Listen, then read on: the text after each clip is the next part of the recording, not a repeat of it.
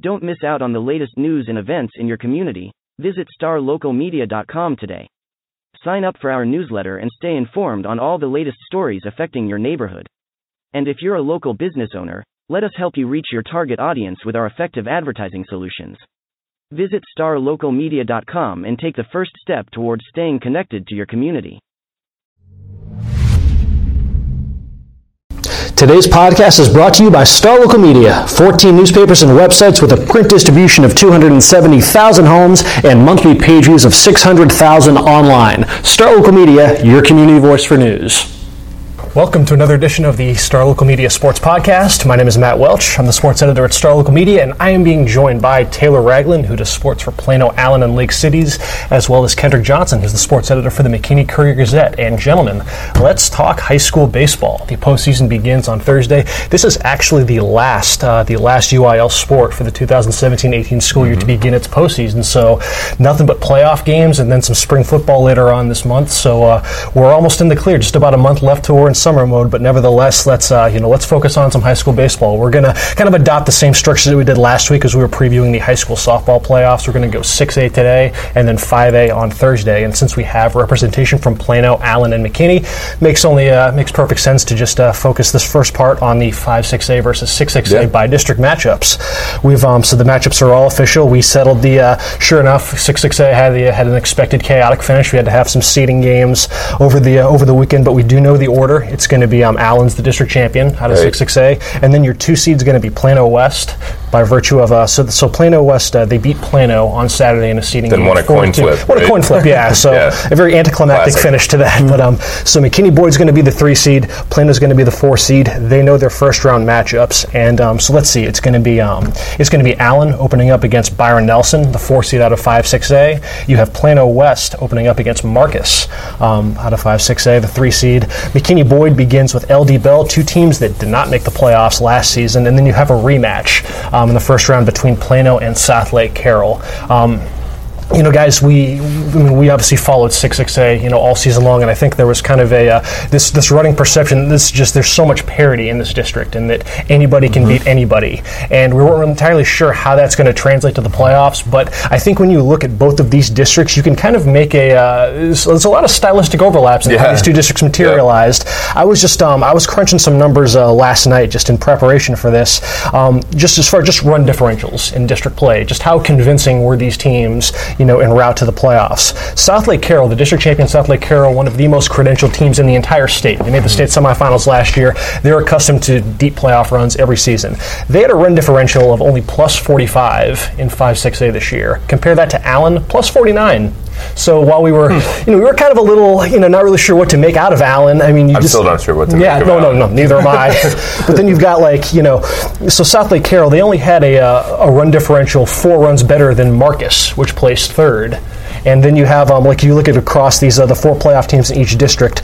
All four playoff teams out of 6-6A had run differentials in district of greater than 20 runs. Mm. Only two teams in 5-6A that made the playoffs. You know, Southlake and Marcus. You had like like Byron Nelson, the four seed out of 5-6A. Their run differential was zero. they allowed they scored just as many runs as they gave up. So before you before you brush that off, you look at their series against first place Southlake, oh and God, they got yeah. swept by scores of three to one and one to zero. Yep. So you can make a case that both of these districts were just as balanced as the uh, as uh, as one another. So yeah, it's it makes for a uh, which should be a pretty. Uh, you could have three potentially all four of these series could be you know sneaky competitive. Yeah. Let's um so let's just kind of uh, yeah let's take a look at them one by one. Kendrick, let's go with uh, with McKinney Boyd, uh, yeah, making a uh, return to the playoffs and a team that I think coming into the year we were all at least collectively a little eh, maybe not sure how much Boyd Boyd should be better, not sure just to what extent, but yeah. it turns out the Broncos had uh, once I mean they had a bit of a slow start, but then they just caught fire. Yeah. That and the fact that they have a young roster, like mm. most of their best players are sophomores, and have a uh, fr- freshman named Tyler Collins is mm. awesome. Dude's kind of remind me of a little Kenny Lofton back in the okay. day. Okay, wow, like you see him. That's a lofty comparison. I've seen uh, you see him hit a ball in the gap, and he'll take a double, and, and it's a triple, mm-hmm. and then he'll put runner um, pressure on the run base. But um, a key thing about them has been their pitchers. Jack Hagan and Chad Brown mm-hmm. have been dynamite. That was been they kind of matured right when they started maturing. They started winning, so it went hand in hand, mm-hmm. and they make the routine play. They're not going to beat themselves. The only thing is like you never know how kids are going to be at when they be on this stage for the first time. Right. So we'll be interested to see can they take that take that um, momentum and enthusiasm they built in the second half of the season and be ready for that stage. I think they are. They they're a very solid program, but this is like the beginning of Boyd like going on a run far as like being a consistent contender. Mm-hmm. This, this team is legit. Were you surprised this team had the year that it did and finished tied for second? Well, the, when you look at the yeah. roster, because because the youth, they had to get their sophomores and their freshmen to mature, mm-hmm. and they're like legit, real deal. Like I think looking back on it, they're kind of they're they're mad that they at least be like going like, like a tie for Allen because they play Allen at the very beginning. Yeah. They play Allen last week. That's yeah, we were, we talking, yeah. talking, about that last difference. week. Yeah, or we if they did the um, one one like they do in softball, mm. it'd been a bit. It would have been a whole different yeah. thing. They would at least. I, I would put money. They would have finished no long, yeah, lower than second because Allen swept Boyd and West to begin, like, right in the very beginning, and I think both of those series, you know, West and Boyd would have turned out pretty differently had they been mm-hmm. played at the back end of district as opposed to you know right from the jump. Yeah. But Hagan and Brown, they throw strikes, they pound the strike zone, and their defense makes plays behind them. That's all you can ask for at this level, and put the pressure on the other team. Like the other day, they actually started off pretty lousy against um, McKinney and Crosstown Showdown. They were down 2-0. They kind of chipped away. They tied it up. Then Collins gets a double still stirred. They start putting that pressure on. It goes from 2 2 to 7 2. Game over with, just right. like that. That's what they do. They, they thrive off that big inning. Let's stick with um, then Plano West. Um, mm-hmm. You know, Taylor, you uh, you know you've seen this team quite a bit this yeah, season. Another team that you know is making a uh, that did not make the playoffs last season, but wound up in this logjam for second place. Just mm-hmm. kind of what's your what's your read on Plano West right now? They were weird all year. I mean, we talk a lot about Allen and kind of not understanding uh, what kind of team Allen is, but but Allen was on the right side of a lot of a lot of series and, and swept a lot of teams and found ways to win. And West did that toward the end of the year, but they were very up and down pretty much the entire way. Um, we mentioned the the Allen series. I think that would have probably gone differently had it happened later in the season. I think West kind of found its footing somewhere to Boyd. Um, I don't know if West made a run like Boyd did because they were they were still winning games at the beginning of the year. They opened with the sweep of McKinney uh, and looked really good. So they showed flashes of the team that they would kind of grow into early on. But I think I think the thing for West is um, they grew into that team, uh, and I think they are a um, I guess I guess mature is maybe a right maybe a, a good word. Um, their pitching is is very mature in that um, they compete in the strike zone. They don't try to just blow people away. Jack Hattrip has really good stuff. Yeah. I mean, don't get me wrong. If he's on, uh, he has the potential to, to you know strike out strike out eight or nine guys. But a lot of what they do is just you know we're going to play defense. We're gonna we're gonna compete in the strike zone, and we're gonna have timely hitting because they don't blow you away at the plate either, uh, which is something that I think. Um, maybe a team like Guyer early in the year that didn't end up getting the playoffs kind of did every once in a while, where a team like Plano does every once in a while. I don't, I don't know if West really has that. Okay, we're going to explode and, and beat you by you know 15 or whatever. I don't know if they have that kind of offense, um, but they, they have a competitive offense. They compete on the mound and in their at bats. They have good at bats. You know, every time I've seen them, you know, they don't. Um, they don't go down easily as far as, as strikeouts. Mm-hmm. They put the ball in play. They have quality at bats, and I think one through nine that's pretty true for them. So I think if they're going to be successful, it's going to be that same kind of mature approach and, and kind of sticking to what they do and, and kind of rallying emotionally because they play with a lot of a lot of emotion. Uh, obviously, a tough fall, um, yeah. losing Garrett Bruce and Denny Garver. So uh, I think that's something they've kind of rallied around, and, and you saw it after they clinched the playoffs. Uh, several of them were, you know, going out to the wall and, and you know talking to, to Denny through his the memorial they have out there. So, you know, I think the the sky's the limit. You never know. And I think when I look at these four series, I even put that in, in my note. I feel like West and Marcus has the potential to be a really really fantastic series and, and maybe the best of the four one thing that I think is going to be key in all these series is it seems like the five six A guys got the more power arms, but the six six A guys have the more depth. Mm-hmm. And I, I, don't like seeing this, but I've seen in every sport umpire is going to be key in all these series. Yeah. Just like officiating is yep. key. Other than football, mm. officiating was key in every playoff I watched, even soccer. A bad call cost Boyd a mm-hmm. shot. So how they call these games will be really yeah. have to put well, the pressure. And the response too is part of it because a lot of teams, you know, you get in the playoffs, everything's heightened, the emotions are heightened, the stakes are heightened, and then you go out in your first inning and Jack Hattrip's on the mound and he's not getting the call,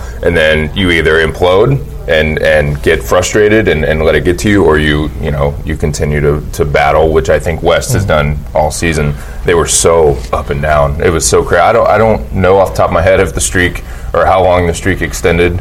Uh, if they ended up splitting with anybody, but for a while there was literally, you know, sweep, get swept, sweep, get swept. So just for them to kind of come out on the other side of that too, I think proves that you know they, they have a little bit of maturity and they have a little bit of staying power because there were a lot of moments I feel like for West where well, crap, we just got swept. You know, th- this might have been the sweep that really kind of put us out of the playoff picture, and then they stormed right back and, and had a good series the next week. So I think, to your point, Kendrick, I think you know umpiring is, is huge in the playoffs, but it's it, even more huge maybe is how teams handle if it's not going their way because you know everything is just so much more heightened. You have to kind of stay even keeled even more than you do in district. But but if say for instance they're squeezing a big time pitcher, Yeah. and uh, one of those flamethrowers from from five six A, they don't got no backup really. Where six six A guy got a solid guy doing some of the same thing, so it's gonna Yep. go into the six six A district's favor.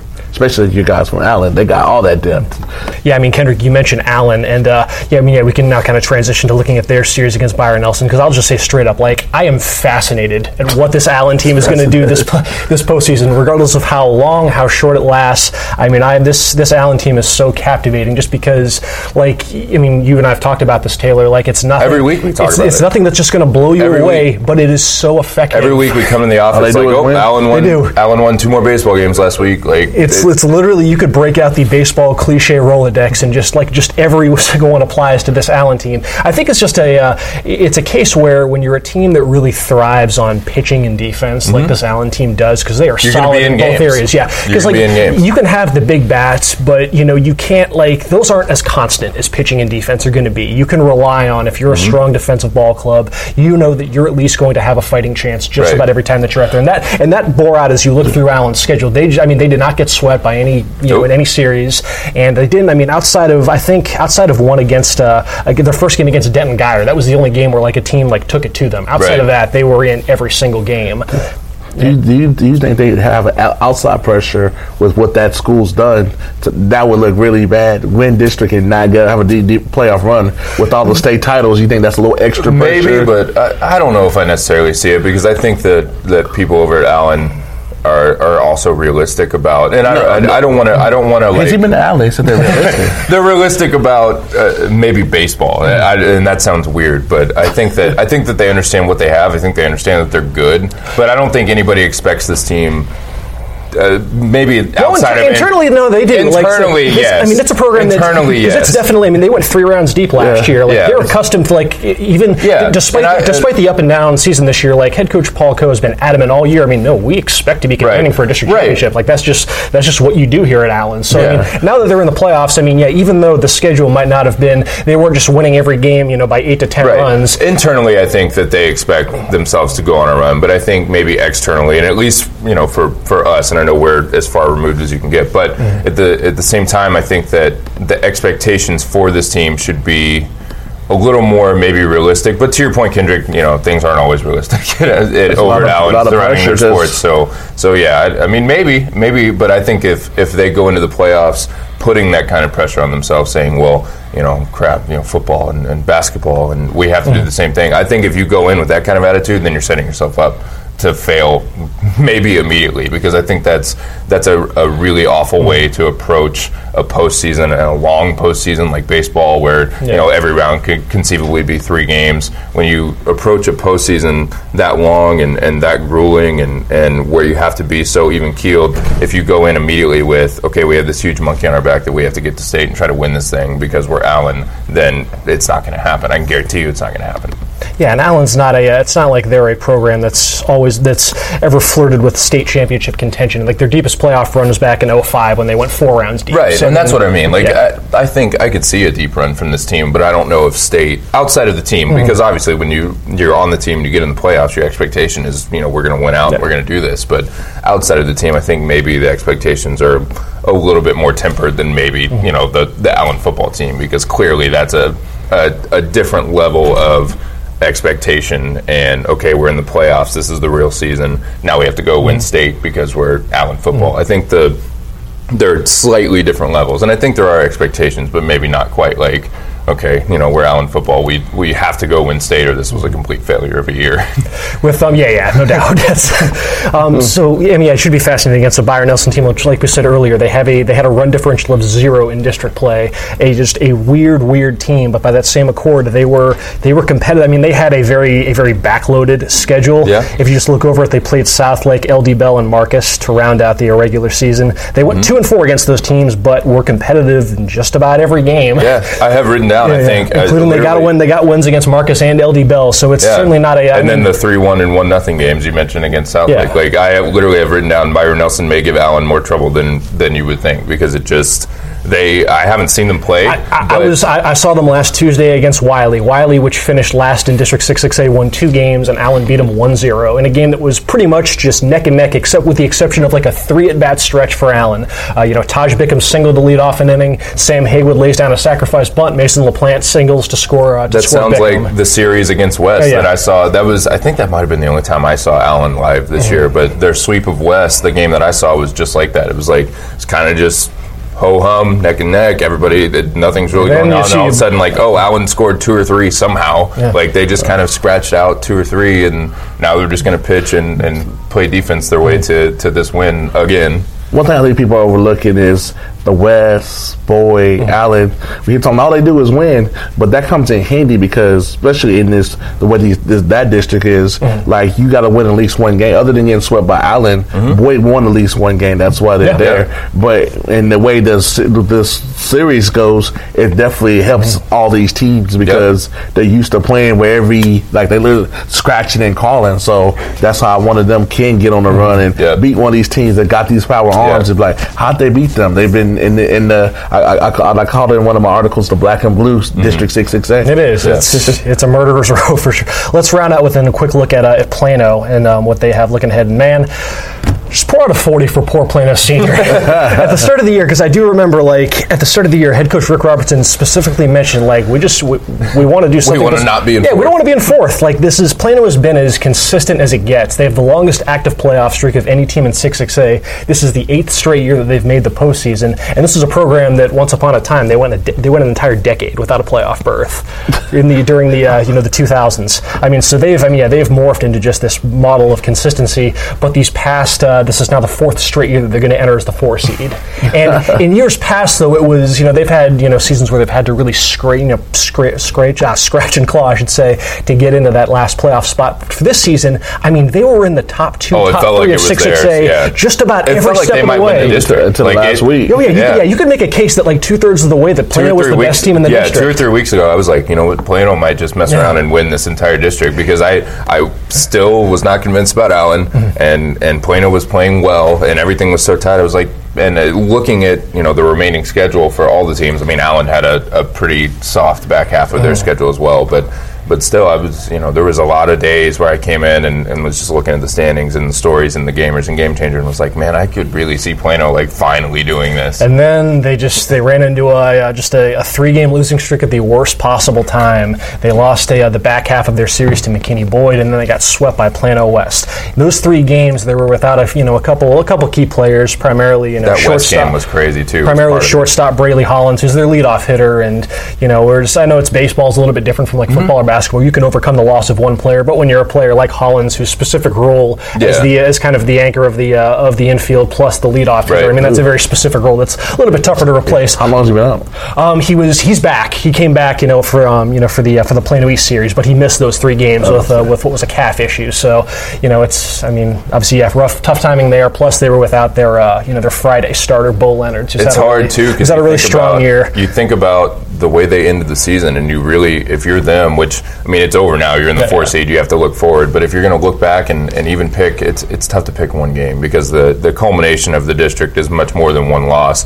But I think you really have to point at that nine eight Oh, yeah. loss to West How much did- when you were up uh, seven nothing, I think. Yeah. And then West came all the way back to win nine to How eight. much did Colby Colby Hemphill for Plano West just swing the entire balance Oh of District. Six Six A? Yeah, because he had that game against Plano, Yeah. and then the, the next Tuesday, um, I, which I think I even wrote in my gamer Yeah. from that game. He had the, the walk off hit. Yeah. So it just, but yeah, if you're Plano, you have to be sitting there like, man, how did we? It was there. You end up, you end up in a tie for a second too. Yeah, you win that They one had that game, chance, and yeah, they, they lost that. Fine. They lost. It was a, that was a weird game too on Saturday. Just looking combing through the uh, through the numbers. Plano out hit uh, West eight to four, and West committed two errors to Plano zero, and yet West won four to two. West won four to two despite having four hits. Weird, weird game, and that was kind of the uh, that's kind of been the story of this I this. think there's uh, going to be several where you could look back if you're playing, which, like I said, now internally you can't because you know what, you are where you are. Yeah. You're playing who you're playing. You got to go play South Lake, and that it is what it is. But if you're going to maybe do a post mortem even after this playoff run, you're looking back through district. There's going to be three or four head scratchers where you're like, man, how did we not just? There's four or five games we can point to where that maybe could have been the extra win. That maybe could have been the extra win. So I know that feeling, and it's it's going to be a, a rough one, especially looking back at that West game. And like these years when Plano's been the fourth seed, it's not like they've drawn a district champion that was just a uh, you know like a paper champion Yeah, or anything. right. No, they drew Keller two Right. years. The Keller teams that went at least four rounds deep both seasons, and then last year they lost to South Lake, and South Lake went to the state semifinals. Now Plano did drag them to three games last year. That is worth noting, and it's not the same South Lake team. South Lake, like, you know, they've they didn't go. Uh, they Had didn't. some weird losses. Yeah, yeah, Like I they didn't said- go like undefeated in the district. earlier, You know, yeah. they lost to uh, they lost to LD Bell. They lost to Lewisville.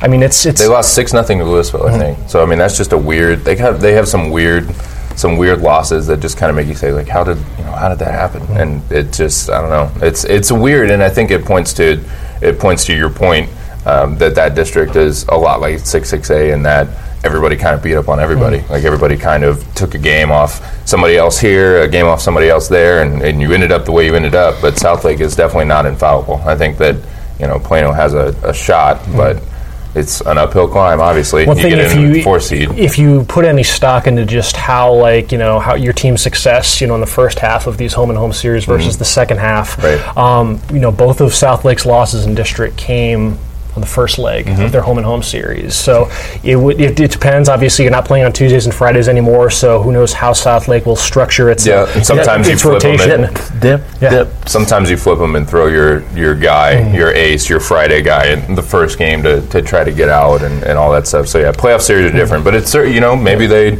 maybe there's some sort of thing with with South Lake that they don't you know, perform well in the first game of a series, just period, no matter who it Mm-hmm. is. So I haven't looked back through who started all the games that they lost and, and those weird losses that I talked about. But yeah, I mean, if I think if to your point, if Plano's going to have a chance, I think you need to get out rolling. I think you need to come out. Say it open Thursday. yeah. yeah. I think you have to come out Thursday and you have to win, and you have to be like, okay, you know, we're here now. We have two shots to win one instead of you know two shots to win two.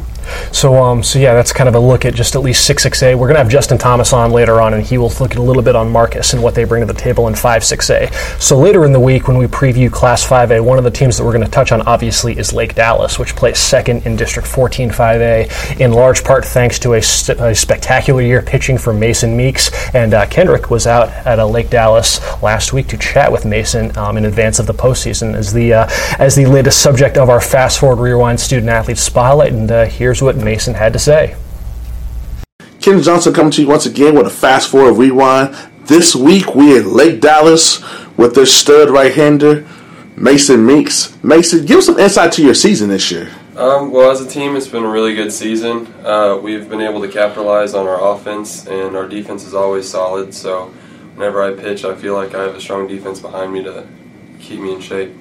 Does it give you confidence the fact that they f- expect you to go out there and get the win and they ride on you as the ace? Well, as last year, I, I, that was my expectations, um, and this year it's the same as it was last year. I have to go out and give my best and give my team the best chance to win, and my defense helps me do that every game.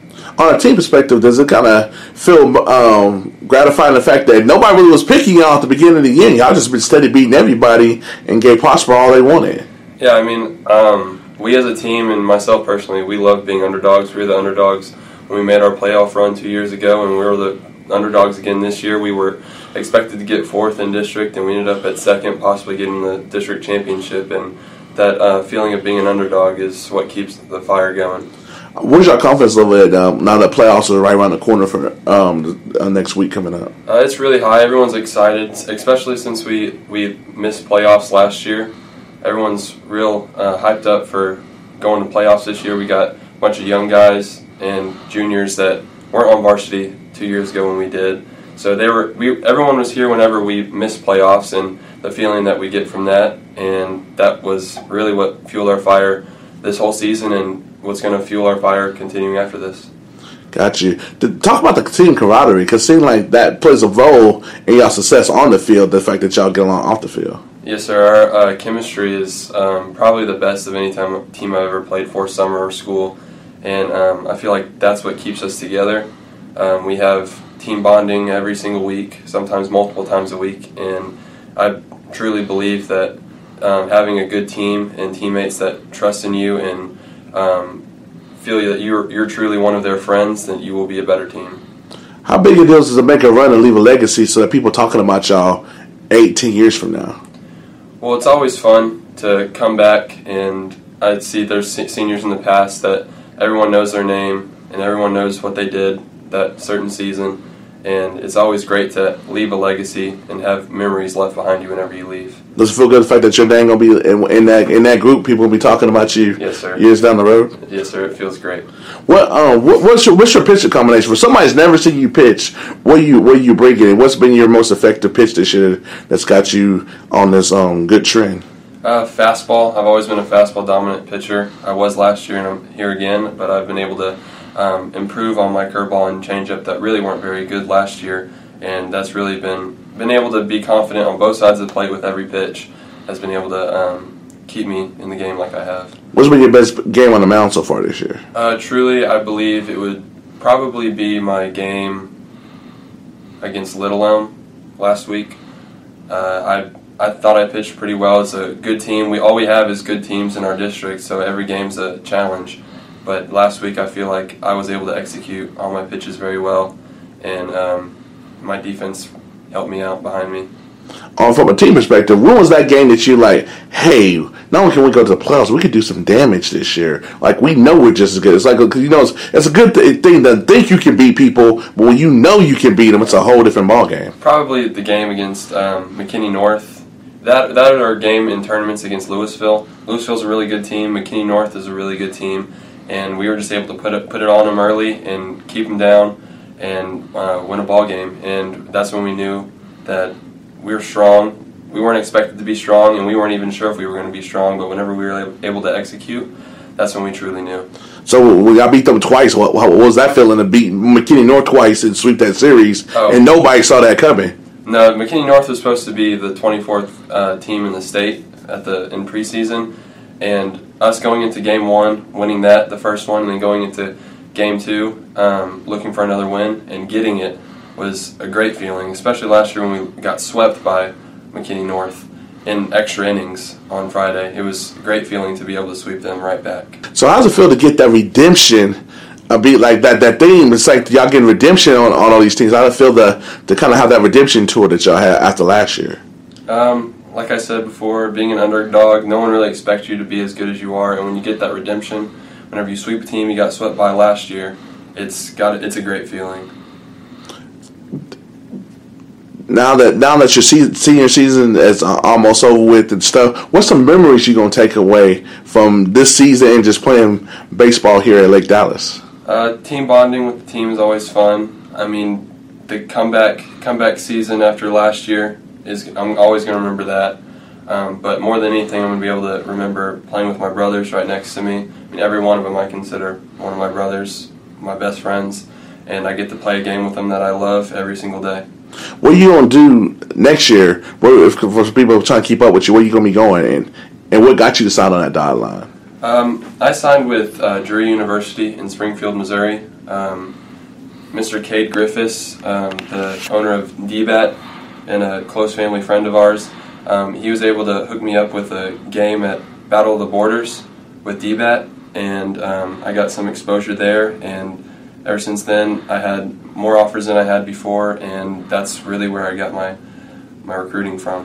Who's all the other people that you had offers from? I had an offer from Ouachita Baptist and Pittsburg State. So does it feel good the fact that you that you were wanted by the colleges to take your game to the next level? Yes, sir. The recruiting process is one of the best feelings you can feel. Be, being wanted by by schools is amazing.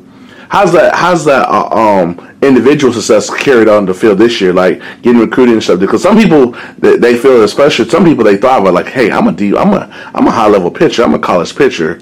So, so what, what was your mindset? Well, my mindset's always that you need to get better. You have success, and you can't just lay off, because then that's when people pass you.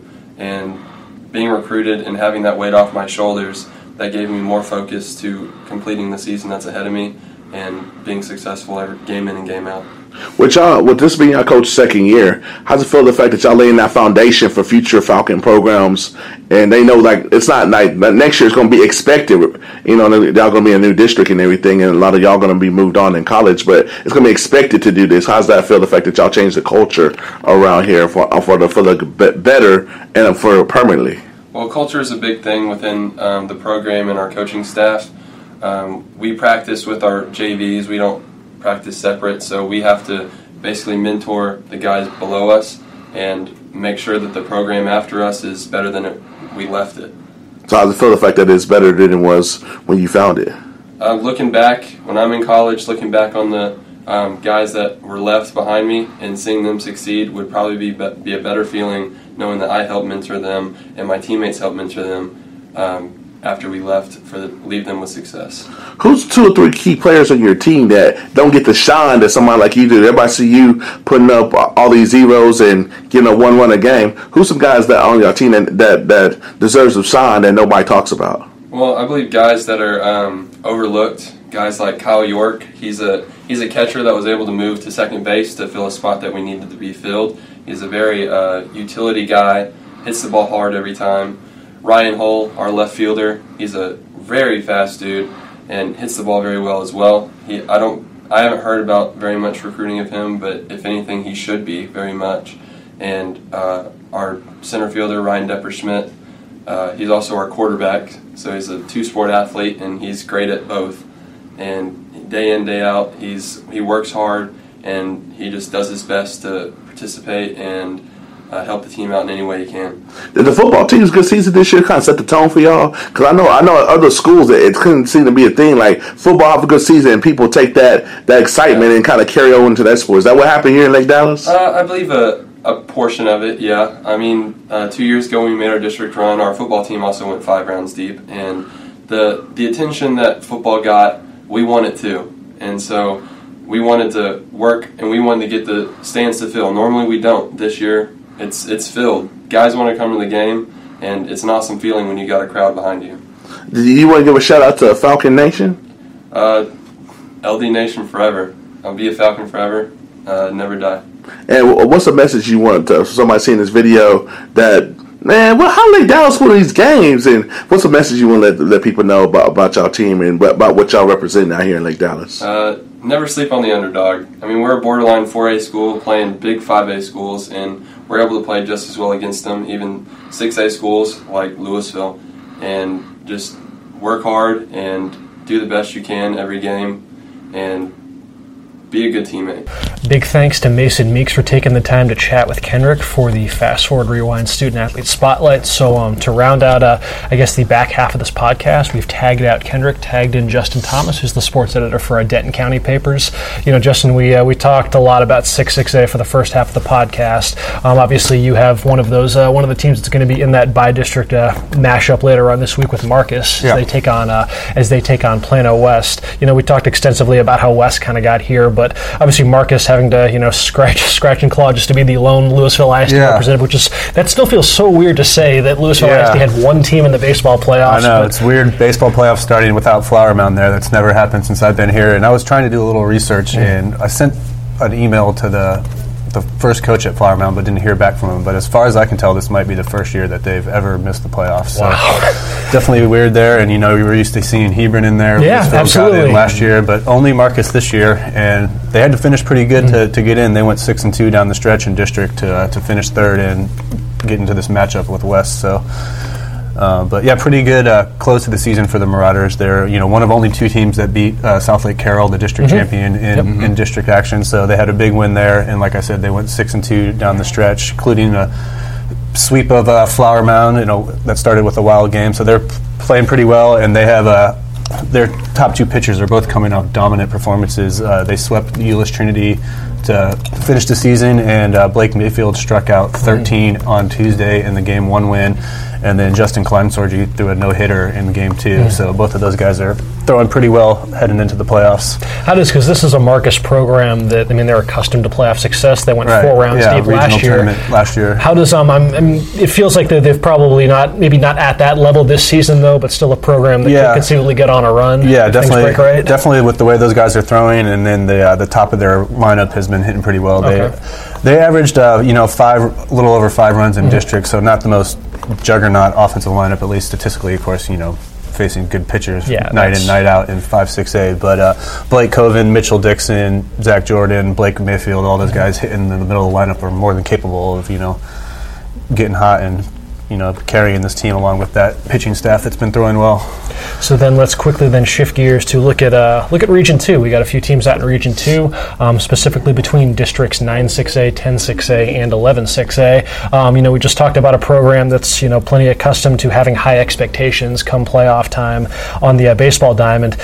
Look at 9-6A, and I mean, Yeah. it doesn't get more uh, star-studded year in year out than Coppell. Yeah. I mean, the Cowboys just rampaging through District 9-6A once again. I'm sure they, Yeah. the uh, bar is extremely high for coach uh, for head coach Kendall Clark and his clubs. Just um, talk a little bit about the Cowboys and how Yeah. they're feeling right now entering the playoffs. Well, they went, as you said, they rolled through 9 6A. They went a perfect 14 and 0, and they um, averaged more than eight runs per game in district. They uh, kind of their schedule was kind of top heavy. They played you know the tougher teams right off the bat, so they haven't had. Uh, too much tough competition um, as of late. Although Dallas Skyline actually gave them a, a decent game, but um, kind of to supplement that, I've kind of looking, and they played a pretty uh, challenging kind of non-district schedule on Saturdays during the district season. I know they had games against you know Plano West that you mentioned, a couple playoff teams in Frisco, Lone Star, and Wakeland. So they've been kind of playing some tough teams to kind of keep that level of competition up while they've kind of played some of the lower rung teams in district over the last half here. So. Um, but as you said, uh, as we were kind of talking about getting ready for this, you know, expectations are real high at Coppell, and this is a team that, you know, for all the talent they've had, for some reason, they, you know, they've only made it past the third round, I think, twice in the past ten years. So, uh, coming in ranked number 3 in the state, going into the playoffs, and you know, running through a pretty strong district pretty easily. So, um, expectations have to be very high there. Um, you know, Coppell's kind of led in the, on the mound by Ace Ryan Gunter. Rye Gunter, he's Oh, an yeah. LSU signee that uh, actually talked with uh, our coworker Kendrick on the podcast, I believe, a week or two ago. Mm-hmm. But he's uh, he's an ace. He's going to LSU. Second year in a row, they've had a player go to LSU. And, but the impressive thing about Coppell is they they are pretty much you know eight nine deep on the mound. So they've been stretching guys out, and they have you know different looks they can bring all over the place. Lefties, righties, hard throwers, you know, kind of more junk pitchers. They have a lot of different ways they could match up with you, and I think they that's something that's going to really benefit them in the in the playoffs. They get the uh, the sneaky uh, the sneaky suspect uh, one game playoff series Yeah. to start, which you know you would you would trust. I mean, obviously, if you're a four seed going against a one seed, you know you'll take your chances in a one game series if you Yeah. can. You know, obviously, you just mentioned that pitching does to try to do what you can to like Yeah. limit the amount of uh, limit what Coppell could throw your way. Exactly. So I don't know exactly what Naaman Forest has, but Yeah. um, none of these Coppell players were around. But I remember when I kind of first started working here, Coppell was ranked first in the state one year, and they got a one-game series in the bi-district round, and Grapevine came out and upset them and Wow. ruined their chances the right off the bat. So You do see Little scary seeing yeah, those you one do see an, uh, if they're if you're going to spring an upset in the playoffs. Obviously, yeah. I mean, if in a one game scenario, it really does boil down to anything can happen. You know, versus a series where the best team wins Right, the series yeah. more times than not. Um, But I'd be pretty shocked if. Oh, yeah, goes down- absolutely. if That would Coppell be- goes down here. Um, I you mean, yeah, it's Coppell's tw- carries a 28 and 4 record into Yeah. this matchup. Naaman Forest is 10 and 17. Everything says this should be a run rule. This should be over in five innings. But Yeah. we'll see. You know, Coppell's been scoring eight runs per game in district, and you know they're, the top of their lineup is very dangerous. They I think they have five players that have hit homers, like six players that have double-digit extra base Mm-hmm. Yeah. hits. So they're pretty uh, pretty versatile all around, pitching, defense, and batting. So I would be shocked if Naaman Forest pulls this off. But one game, you never know. Let's then look at uh, at least a couple of the other matchups between these uh, these two districts pertaining to a couple schools out in Garland ISD. We usually have Devin Hassan along for this portion of the podcast. Unfortunately, Devin's a little under the weather, am so Devin today. we're having to. Yeah, me and Taylor are going to have to quarterback the uh, you know for uh, for Devin schools the rest of the way. So let's let's at least look at uh, look at District 10 6A. Yeah. You know the the top uh, I believe the top two teams in that in that district? Is that how it finished? Uh, no, actually, Rowlett and uh, Lakeview Centennial, I believe, tied for the two seed, Okay. but Lakeview Centennial had the head to head. Okay. So I think Rowlett actually enters the playoffs as the number three seed, despite having the same record. But I think they're the number three seed, and Sachse uh, won the district, which is flip flop from last year when I believe Rowlett won the district Mm-hmm. and Sachse came in second. So. Um, those two teams have, have kind of flip flopped a little bit, but yeah, Rowlett will be the three seed, and, and Sachse took 10-6A. Let's start with that uh, that one seed uh, Sachse. Mm-hmm. You know, the uh, the Mustangs looked the looked the part as far as district champions go. They opened Right. up against uh, four seed Lake Highlands. Just talk a little bit about what you've been able to gather on Sachse as they prepare for their postseason run. I think the important part is is what you mentioned in opening up with a, a four seed. I think Lake Highlands is like seven and seven, so five hundred, um, and I think that's that's going to be important for Sachse, who didn't get past, made the playoffs last season, didn't get past the bi-district round. Um, so uh, I think they're one of those teams maybe that. Uh, I don't want to say they didn't deserve to win district because obviously they ran through district 10-6A, but one of those teams that you don't really know a whole lot about because maybe the district isn't as, as stiff as you know 6-6A or, Yeah. or or you know a, a, a league like that. So um, yeah, I think the important thing is that they avoided um, you know some of the better teams uh, opposite them in, in 9-6A, and we'll have uh, Lake Highlands. Uh, they won district, only lost a single game uh, to Rowlett, but it was a seven to one loss. So maybe that's a little a little eye opening, either you know about either team. Mm-hmm. Uh, but that's the only game that Sachse dropped uh, in district play. Uh, had some big preseason wins, um, including one over McKinney Boyd. But I think it was before we talked a little bit in the first half of the podcast how Boyd really found its footing uh, later on. So I don't know how much you can read into them beating Boyd. I think it was like literally like March 2nd or 3rd. So I don't know how much you can read into that win. I mean, still a good program, obviously, in Boyd, but maybe not the same Boyd team that, that is heading into the playoffs now. Uh, they also beat Plano West, I believe, which is a little later in the season. That's a pretty good win. Um, but then lost, I think, to Plano 13 to 6, maybe. Okay. Uh, the four seed in 6 6A. So that Yeah. gives you a little bit of a little pause of you know how good Sachse might might really be. But um, so yeah, maybe not you know the strongest district or the strongest district champion, but but drawing um, a seven and seven Lake Highlands team uh, and and having a little momentum heading into the playoffs should hopefully help them. You know, if you're you know a Sachse fan, hopefully that's a good setup to try to get past the the bi-district round and and make a little bit of a run. Sachse trying to. I mean, they've uh, getting to the playoffs hasn't been uh, hasn't been the problem for Sachse. It's getting Yeah. past. They are um, they are yet to get past the second round Yep. in their history. So we shall see. and uh, haven't been is it 13 14 the last time they even got to the second round i think is Yes, that right yeah, yeah. so, So it's been a while it's been a while since they've got So past that fir- that, it uh, sets up nicely though Yeah. you would think if you're Sachse so You'd if like you're, their odds one make a little versus run, four, but yeah. We shall uh, we shall see. How about uh, how about Rowlett as they draw? They draw a one, yeah, of, one of the I saltier I was, teams. I in- was in going to say Rowlett, Rowlett is probably much. Uh, is if you could argue that Sachse maybe is a little worse than a typical one seed, Rowlett's I think a little better maybe than a typical three seed. Uh, obviously ended up there due to tiebreakers. Really could have been a two seed. Jesuit being a Yeah, seed as well, exactly. though. and, but Jesuit, if Sachse drew well, then Rowlett drew very Yeah. poorly because Jesuit, I think, twelve and two, only losses to Coppell. Yeah, and they were both, I Um, think, three a three run game and a four yeah, run game. so they ran were- through the district just like Coppell and only lost to the Cowboys. Uh, so Rowlett, who won uh, District 10-6A last year, but I think lost basically everything uh, and coming back. So good for them to, to make it back to the, the playoffs. They blew out the teams they should have in district. You know, took care of business except for the losses to Lakeview that ended them in the, the third seed, which could prove important because you know that's obviously the difference between playing um, Jesuit or not Jesuit, which which is very important. It seems like in the, in these districts. So, um, but yeah, Rowlett, I think may just run into a buzzsaw in Jesuit. I, I think they had a good season. I think they had a good rebound after losing um, a lot of players. I, I can't remember. I think they returned three starters, maybe Rowlett. So you know that's kind of how you end up going from winning district to dropping down into the second or third seed, and then third seed depending on tiebreakers. So an area team last year, but but definitely a tough road trying to get through 12 and 2 Jesuit, who returned basically everyone. Uh, very mature, very experienced. So it's going to be a, a tough road for Rowlett, but uh, a bounce back year, I think, either way with, with what they lost and, and making the playoffs, and we'll see see if something you know crazy can happen. You never know.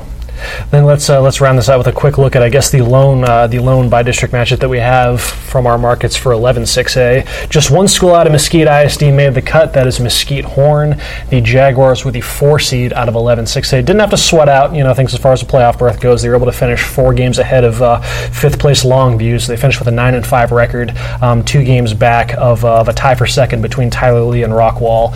Um, you know, unfortunately for the Jaguars, this means that they do draw a district champion, and that district champion is 212 miles away in Conroe Oak Ridge. So it's not a program that you know, just like it's this case when it, for every bi-district you know mm-hmm. matchup between 11-6A and 12-6A because the districts are so far apart. Right. There's no commonality between you know opponents or anything like that. So you just have to you know kind of work off of you know Oak Ridge. You know, when you think of Oak Ridge, you think of the Woodlands. I mean, that's traditionally a strong baseball district. Mm-hmm. You know, Oak Ridge has uh, you know, I mean, they're one of I think they're number 17 in the state according to TXHighSchoolBaseball.com.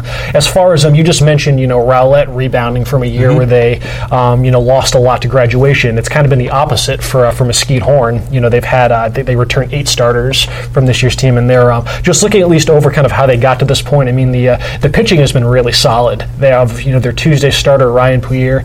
He's um, he's thrown at least six innings in every district game, so they got a bit of an Iron Man there on the on the uh, on the mound to go on Tuesdays, and then on uh, Kyle Quinn as a returning All District pitcher. You know, he's been their Friday starter. Um, elsewhere, you know, you've got a guy like Chandler Arnold who's you know riding a five game hitting streak. I mean, it's a team that's playing well. They were really competitive um, to close out the season against the district champion Rockwall Heath. You know, only lost you know scores of 2-0 and 3-1. Um, Heath, one of the better teams in the area, and I believe they're ranked number five in the state. He's so always good. That's yeah. just one of the. It's like Coppell. It's like Heath is always going to be up there, always going to be good. So anytime you can be competitive with them, that's a good sign, no matter you know, pretty much no matter what season, no matter what year it is. But yeah, it's just the unfortunate symptom of drawing a uh, drawing a district champion yep. and a, uh, a quality one at that. So we shall see what the uh, you know what the Jaguars are able to do as far as potentially springing a, springing an upset. That series, despite the schools being over 200 miles apart, they're not doing a neutral site for this. Game one's going to be at Tillery Field in Mesquite on Thursday. Then game uh, game two, and then potentially three will be down in Oak Ridge. Wow. So both teams having to make the uh, the 200 plus mile trip for this one one. So that's um, that's a quick look at uh, what we have shaken out in Region Two for Class 6A, and that will conclude this edition of the Star Local Media Sports Podcast. Like I said, we'll be back on uh, on Thursday to preview Class 5A before the postseason gets rolling uh, for real. So uh, Taylor, Justin. Kendrick as well. Appreciate y'all for tagging along. Mm-hmm. Uh, once again, folks, we'll be out covering these playoff series later on in the week. Uh, you can follow us all along on Twitter. Afterwards, everything from you know game stories, video highlights, rapid reaction podcasts. You can watch, watch, listen to all that good stuff at uh, StarLocalSports.com. Otherwise, hey guys, appreciate y'all for tagging along. Appreciate y'all for giving this uh, giving this podcast a listen. Y'all no rain Thursday. Fingers crossed for no rain Thursday, yeah. please. Jeez. We don't need any chaotic schedules on Friday. Uh, folks, y'all enjoy the rest of your week, and we will talk to y'all later. Thanks again to our sponsors, Star Local Media, 14 newspapers and websites with a print distribution of 270,000 homes and monthly page views of 600,000 online. Star Local Media, your community voice for news. Looking to hire top talent in your community? Look no further than starlocaljobs.com. Our platform is specifically designed to connect local employers with qualified candidates in their area. With starlocaljobs.com, you can easily post job listings tailored to your specific needs and requirements. Our platform is user-friendly and offers a wide range of options to help you find the perfect candidate for your open position. Plus, our job matching algorithm ensures that your listing is shown to the most relevant job seekers in your area. But that's not all. StarLocalJobs.com also offers a variety of resources to help you throughout the hiring process. From candidate screening to interview tips, our team of experts is dedicated to helping you find the right fit for your company. So why wait? Join the thousands of satisfied employers who have found their ideal candidate through StarLocalJobs.com. Post your job listing today and start building your dream team.